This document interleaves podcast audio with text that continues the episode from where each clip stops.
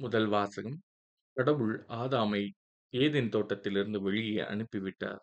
தொடக்க நூலிலிருந்து வாசகம் அதிகாரம் மூன்று இறைவசனங்கள் ஒன்பது முதல் இருபத்தி நான்கு முடிய.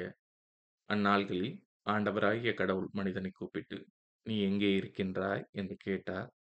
உம் குரல் ஒளியை நான் தோட்டத்தில் கேட்டேன்.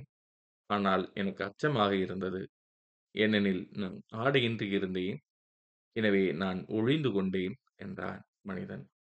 நீ ஆடையின்றி இருக்கிறாய் என்று உனக்குச் சொன்னது யார்? நீ உண்ணக்கூடாது என்று நான் விளக்கிய மரத்திலிருந்து நீ உண்டாயோ? என்று கேட்டார். அப்பொழுது அவன், என்னுடன் இருக்கும்படி நீர் தந்த அந்தப் பெண் மரத்தின் கனியை எனக்குக் கொடுத்தாள். நானும் உண்டேன் என்றான். ஆண்டவராகிய கடவுள், நீ ஏன் இவ்வாறு செய்தாய்? என்று பெண்ணைக் கேட்க, அதற்குப் பெண், பாம்பு என்னை ஏமாற்றியது. நானும் உண்டேன் என்றாள். ஆண்டவராகிய கடவுள் பாம்பிடம், நீ இவ்வாறு செய்ததால் கால்நடைகள், காட்டு விலங்குகள் அனைத்திலும் சபிக்கப்பட்டிருப்பாய். உன் வயிற்றினால் ஊர்ந்து உன் வாழ்நாளெல்லாம் புழுதியைத் தின்பாய். உனக்கும் பெண்ணுக்கும் உன் வித்துக்கும் அவள் வித்துக்கும் பகையை உண்டாக்குவேன். அவள் வித்து உன் தலையை காயப்படுத்தும். நீ அதன் குதிகாலை காயப்படுத்துவாய் என்றார். அவர் பெண்ணிடம், உன் மகப்பேற்றின் வேதனையை மிகுதியாக்குவேன். வேதனையில் நீ குழந்தைகள் பெறுவாய். ஆயினும் உன் கணவன் மேல் நீ வேட்கை கொள்வாய். அவனோ உன்னை ஆள்வான் என்றார். அவர் மனிதனிடம், உன் மனைவியின் சொல்லைக் கேட்டு உண்ணக்கூடாது என்று நான் கட்டளையிட்டு விளக்கிய மரத்திலிருந்து நீ உண்டதால் உன் பொருட்டு நிலம் சபிக்கப்பட்டுள்ளது.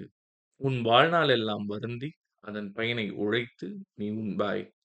முட்செடிகளையும் முட்புதர்களையும் உனக்கு அது முளைப்பிக்கும். வயல்வெளிப் பயிர்களை நீ உண்பாய். நீ மண்ணிலிருந்து உருவாக்கப்பட்டதால் அதற்குத் திரும்பும் வரை நெற்றி வியர்வை நிலத்தில் விழ உழைத்து உன் உணவை உண்பாய். நீ மண்ணாயிருக்கிறாய். மண்ணுக்கே திரும்புவாய் என்றார்.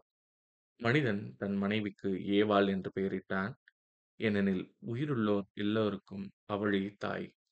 ஆண்டவராகிய கடவுள் மனிதனுக்கும் அவன் மனைவிக்கும் தோல் ஆடைகள் செய்து அவர்கள் அணியச் செய்தார். பின்பு ஆண்டவராகிய கடவுள், மனிதன் இப்பொழுது நம்முள் ஒருவர் போல் நன்மை தீமை அறிந்தவனாகிவிட்டான். இனி அவன் என்றென்றும் வாழ்வதற்காக வாழ்வின் மரத்திலிருந்தும் பறித்து உண்ண கையை நீட்டிவிடக் கூடாது என்றார். எனவே ஆண்டவராகிய கடவுள் அவன் உருவாக்கப்பட்ட அதே மண்ணை பண்படுத்த அவனை ஏதேன் தோட்டத்திலிருந்து வெளியே அனுப்பிவிட்டார். இவ்வாறாக அவர் மனிதனை வெளியே துரத்திவிட்டார். ஏதேன் தோட்டத்திற்கு கிழக்கே வாழ்வின் மரத்திற்குச் செல்லும் வழியைக் காப்பதற்கு கெபுறுகளையும் சுற்றி சுழலும் சுடரொளி வாளையும் வைத்தார். இது ஆண்டவரின் அருள்வாக்கு.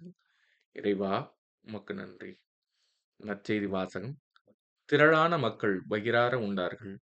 மார்க் எழுதிய தூய நற்செய்தியிலிருந்து வாசகம் அதிகாரம் எட்டு இறைவசனங்கள் ஒன்று முதல் பத்து முடிய. அக்காலத்தில் மீண்டும் பெருந்திரளான மக்கள் கூடியிருந்தார்கள். உண்பதற்கு அவரிடம் ஒன்றுமில்லை. இயேசு தம் சீடரை வரவழைத்து அவர்களிடம், நான் இம்மக்கள் கூட்டத்தினர் மீது பரிவு கொள்கிறேன். ஏற்கனவே மூன்று நாள்கள் இவர்கள் என்னுடன் இருக்கிறார்கள்.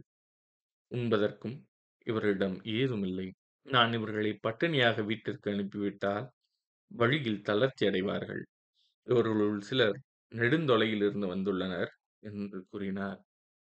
அதற்கு அவருடைய சீடர்கள், இப்பாலை நிலத்தில் இவர்களுக்கு போதுமான உணவு அளிப்பது எப்படி? என்று கேட்டார்கள்.